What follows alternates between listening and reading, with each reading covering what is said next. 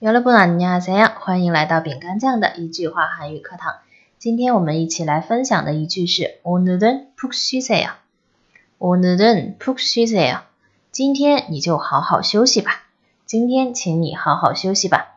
那这句话一般是用在，比如说你看到你的朋友最近因为工作的事非常的疲倦啊，看一脸的倦怠啊，你就跟他说，今天你就别工作了，回家吧，好好休息吧。오늘은 푹 쉬세 요。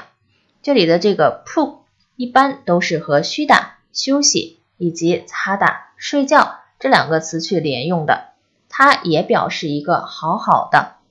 但是在쉬다和자다这两个词前面，我们更多的会用푹，而不是用我们之前常用的那个잘啊，잘 쉬세요就不如푹쉬세요更让人感觉到要好好的放松一下。